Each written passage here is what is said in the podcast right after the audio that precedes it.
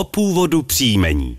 Pakliže jste napsali na naši adresu původ příjmení zavináč rozhlas.cz, tak teď určitě netrpělivě čekáte. A my můžeme říci, že jste se dočkali. Mirek Vaňura je připraven. Iva Bendová, jak by smet. Ivo, máš první dotaz. Vážená redakce, prosím o objasnění původu mého příjmení Herudek. Rodina i okolí jsou zajedno a považují jej za mutaci nechvalně známého vládce Heroda Velikého, ale to můj skeptický mozek jak si odmítá přijmout. Prosím, udělejte nám v tom jasněji. Mnohokrát díky a držím palce vašemu skvělému pořadu. Pohodový den přeje Ondřej Herudek, Kobeřice, okres Opava.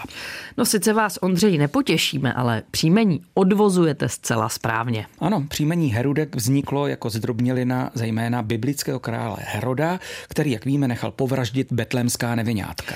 Mohlo se jednat o přezdívku krutému člověku, ale i o pojmenování někoho, kdo hrál při vánočních hrách tuto postavu. Obdobně vznikla příjmení jako Ježíšek nebo Pilát.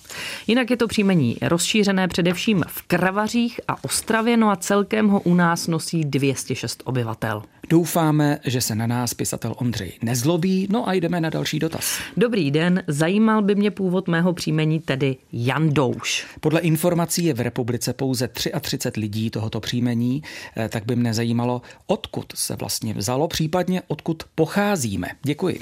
Příjmení Jandouš Jandoušová u nás dnes a trošku tedy po opravím pisatele nosí 65 osob. Přechýlená a nepřechýlená příjmení uvádí databáze zvlášť. Jinak, co se týče vysvětlení původu, tak asi nikoho nepřekvapíme. Ano, Jandouš je jednou z mnoha odvozenin z rodného jména Jan.